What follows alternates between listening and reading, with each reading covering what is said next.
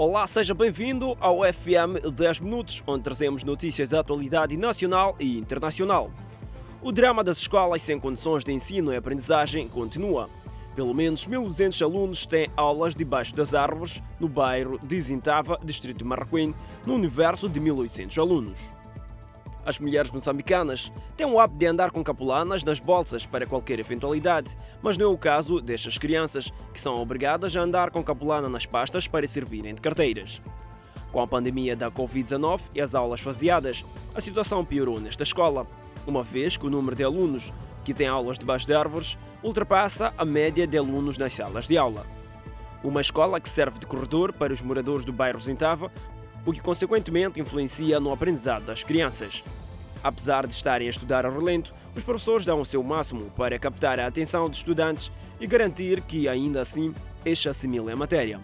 Pelo fato de não existirem boas condições de ensino e aprendizado, os professores acrescentam que os dias de chuva e mau tempo são os piores. Por ser uma situação que deixa qualquer um emocionado, os pais encarregados de educação desta escola iniciaram uma obra para a construção de mais salas de aulas, mas que foi interrompida algum tempo depois.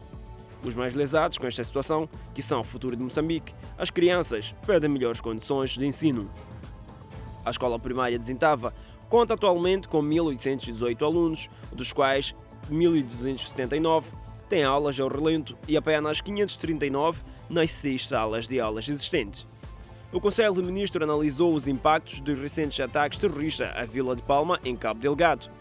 Com a Vila de Palma, em Cabo Delgado, já sob controle das Forças de Defesa e Segurança, após cerca de duas semanas de terror, ainda são frescas as marcas de destruição neste ponto do país. Esta terça-feira, o Conselho de Ministros, em mais uma sessão ordinária, apreciou entre vários pontos a situação de deslocados de Palma, sem muitos detalhes. O Executivo apreciou ainda a comunicação do chefe de Estado sobre as medidas restritivas para conter a propagação da pandemia da Covid-19, que vão vigorar nos próximos 21 dias. A sessão de Conselhos de Ministros aprovou a resolução que altera a composição e funcionamento da Comissão Técnico-Científica para a Prevenção e Resposta à Pandemia. Enquanto não houver relaxamento de algumas medidas restritivas face à contenção da Covid-19, mais estâncias turísticas em Inhambane vão encerrando as portas por falta de clientes. Antes da pandemia, a província de Inhambane tinha como principal marca o turismo e a cultura como preferência. É do setor turismo onde boa parte da receita era coletada para os cofres do Estado. Com a pandemia, tudo mudou. Com as medidas adotadas pelo governo para conter a propagação da pandemia, alguns operadores turísticos não suportaram com a crise e acabaram encerrando as portas. O diretor provincial da Cultura e Turismo em Inhambane considera que, enquanto não houver relaxamento de algumas medidas restritivas, o setor turismo aqui em Inhambane irá de mal a pior. O governador de Inhambane, Daniel Chapo, reconhece o drama vivido pelo setor privado, precisamente os que operam no ramo do turismo. Porém, diz que nada pode ser feito nesta altura se não tiver esperança de que os dias melhores virão. Enquanto vive-se na esperança de dias melhores, vários são os trabalhadores que a cada dia que passa vão perdendo emprego com o encerramento de seus postos de trabalho. Roubo de 2 milhões de meticais acaba em detenção de três pessoas na província de Manica. O grupo é composto por um cidadão moçambicano e dois zimbabuanos. Ainda na província de Manica, um cidadão foi roubado à porta de banco mais de um milhão de meticais. O que salta à vista é dinheiro e mais dinheiro. São maços de metical já nas mãos das autoridades.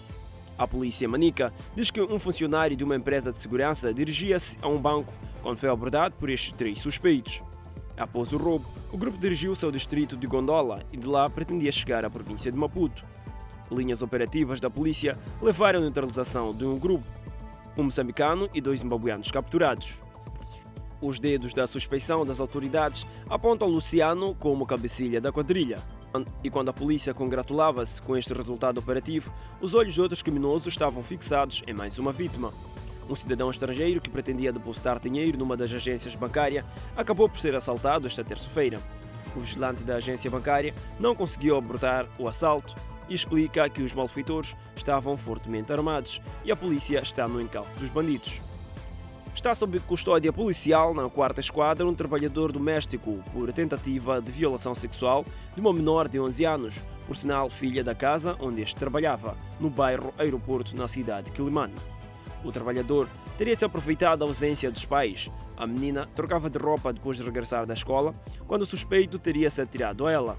A menor que acabou não sofrendo violação sexual avança que o empregado a teria forçado, depois de ter trancado a porta do quarto.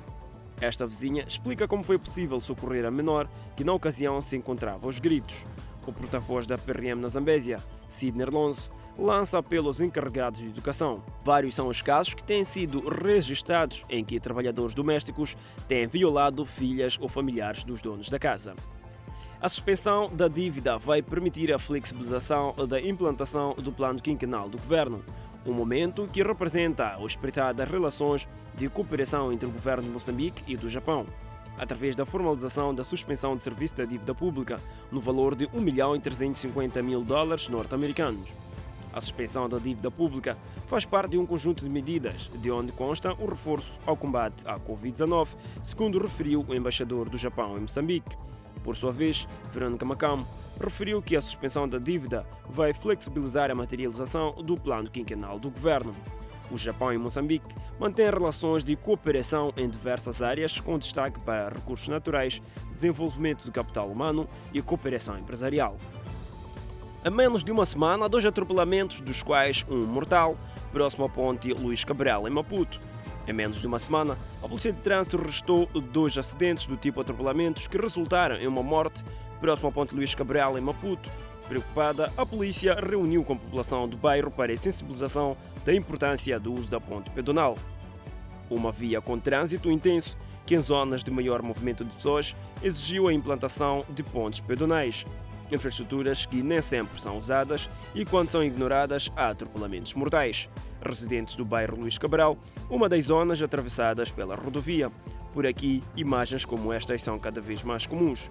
Os peões arriscam suas vidas disputando a estrada com carros. A semana passada foi marcada por dois atropelamentos, sendo um mortal. A sensibilização que decorreu neste domingo reuniu o chefe dos quarteirões, moradores e polícia. São acidentes ou atropelamentos que acontecem depois, acima da hora de recolher obrigatório, o que preocupa ainda mais a polícia. Só estes trimestres contabilizam neste local seis atropelamentos, dos quais dois mortais. Tal como no ano 2018, dezenas de pessoas foram atropeladas por uma viatura desgovernada. Mesmo com as medidas severas contra a Covid-19, muitos países do mundo mantêm as portas de igrejas abertas. Nestes países, os fiéis podem frequentar os cultos desde que sejam cumpridas as medidas de segurança, distanciamento social de pelo menos 2 metros e limpeza do espaço. Essas são as regras para a realização das celebrações religiosas em Portugal. Na França, mesmo com o anúncio de um confinamento pesado, as igrejas seguem com as portas abertas, mas com a capacidade reduzida e atendendo às normas de higiene. Na Bélgica, as cerimônias religiosas também acontecem com o número restrito de fiéis. No Reino Unido, exercer a fé em ambientes religiosos também é permitido. Na Itália, foi decretado um confinamento de três dias para evitar a contaminação do novo coronavírus no período da Páscoa. Mas as celebrações religiosas foram realizadas com distanciamento social, uso de máscaras e álcool em gel. Na Alemanha, as igrejas estão abertas e podem realizar as cerimônias com a limitação de presença de fiéis, mas sem corais e grupos de louvor para evitar a disseminação do vírus. Na Polónia, foi permitido realizar celebrações com restrição de um fiel para cada 20 metros quadrados. Na Nova Zelândia, onde a pandemia está controlada, os fiéis podem frequentar a igreja de forma presencial.